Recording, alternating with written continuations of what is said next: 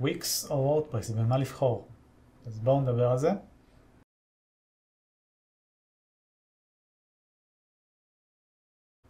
כמה פרמטרים להשוות ביניהם. אחד, אחסון אה, בוויקס היא מערכת סגורה, זו חברה פרטית, זה אומר שכל האתרים שעובדים על וויקס יושבים באחסון של החברה עצמה, כמובן זה חלק מהמודל העסקי ומרוויחים על זה בהתאם. אז אין פה גמישות בכלל, אחסון של אתרי וויקס זה תמיד אצל חברת וויקס בשרתים שלהם. אה, בוורדפרס לעומת זאת, וורדפרס זה פלטפורמה, זה, זה, זה קוד פתוח, זה אומר שאפשר לקחת כל אתר וורדפרס ולהעביר אותו לאיזה אחסון שרוצים, כל עוד זה אחסון שתומך באתרי וורדפרס, שזה שפת PHP, שזה רוב האחסונים הם כאלה, אז אין בעיה. ויש פה יתרון גדול מבחינת הגמישות שאפשר, אתם לא תלויים בגורם אחד. אתם יכולים לאחסן אתר וורדפרס ולהעביר אותו, נדבר על זה בהמשך, לאן שאתם רוצים, לאיזה חברה, ספק וכולי. אז מהבחינה הזאת אין ספק שוורדפרס הם אה, הרבה יותר גמישים ויש להם יתרון משמעותי. שתיים, אה, קלות השימוש והתפעול. אה, זה נושא שהוא די שנוי במחלוקת, כי זה הרבה עניין של טעם והרגל וכולי. לטעמי, אין פה בכלל שאלה. וורדפרס אמנם יש לה עקומת למידה קצת יותר גבוהה. זה לא נועד ממש ממש למתחילים. וויקס הם, הם מנסים לעשות הכל מאוד פשוט ומאוד פרנדלי כזה. גם לאנשים שאין להם מושג באינטרנט. הם, בוא נגיד שהם עשו את זה די בהצלחה, אבל מי שמכיר טוב יחסית את שתי המערכות, לטעמי בוורדפרס יבין שזה הרבה יותר אה, נוח. וגם כל פעולה שעושים בוורדפרס יכולה לקחת פי שתיים זמן בוויקס. סתם אני אתן דוגמה מאוד פשוטה בתור מקדם אתרים. אני הרבה פעמים עורך עמודים אה, באתר, משנה להם כותרות, טקסטים וכולי. בוורדפרס אני יכול לעשות את זה בלחיצת כפתור, אני פשוט נכנס לעמוד, אחרי שאני כבר מחובר ל admin של המערכת, ולמעלה יש לי את הבר השחור העליון, לוחץ על עריכה וזה בוויקס. אותו תהליך יכול, יכול לקחת לי פי שתיים, פי שלוש זמן, כי אני קודם צריך להיכנס למערכת, למצוא את העמוד, איפה הוא בדיוק נמצא. זה, זה נשמע קטנוני, וזה, אבל, אבל במצטבר, מי שעובד על הרבה מאוד אתרים, הרבה מאוד שעות בחודש, זה חיסכון מאוד משמעותי בזמן. זו סתם דוגמה קטנה, אני יכול לתת עוד מלא דוגמאות כאלה בסגנון, שכל פעולה לוקחת פשוט הרבה יותר זמן בוויקס, גם בגלל שהמערכת שלהם היא כבדה ומסורבלת יחסית. אז זה יתרון משמעותי לטובת וורדפרס. Uh, עוד נושא זה העברת תכנים. אם אתם רוצים להעביר אתר וויקס לכל פלטפורמה אחרת, אתם בבעיה, כי אומנם יש אפשרות ייצוא, אבל היא מוגבלת, היא לא מאפשרת לייצא את כל התמונות והעיצובים וכל הדברים האלה. בוורדפרס אפשר קודם כל לשכפל את האתר, ממש לעשות לו אה, קובץ אה, גיבוי, ולהעביר אותו לאיזה אחסון שרוצים, כמובן זה יישאר בוורדפרס. יש גם כל מיני, בגלל שהיא מערכת מאוד פלט, יש כל מיני מערכות שיודעות לתרגם מקבצי וורדפרס לקבצים של מערכת אחרת, למשל ג'ומלה או משהו כזה. הפתרונות האלה קיימים, למרות שאני לא רואה סיבה לעשות כזה מעבר מוורדפרס לג'ומלה, זה כמו לעבור מקיסריה לאור עקיבא, לצורך העניין. למה?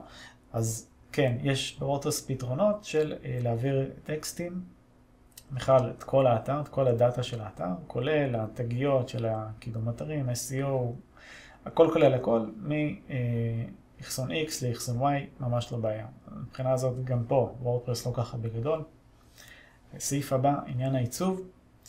אז בוויקס אמנם גם כן כל הממשק והנושא של העיצוב והבנייה זה גם כן אמור להיות מאוד friendly, והממשק הוא drag and drop, זאת אומרת גוררים אלמנטים ופשוט בונים לפי העין, בלי ידע בתכנות.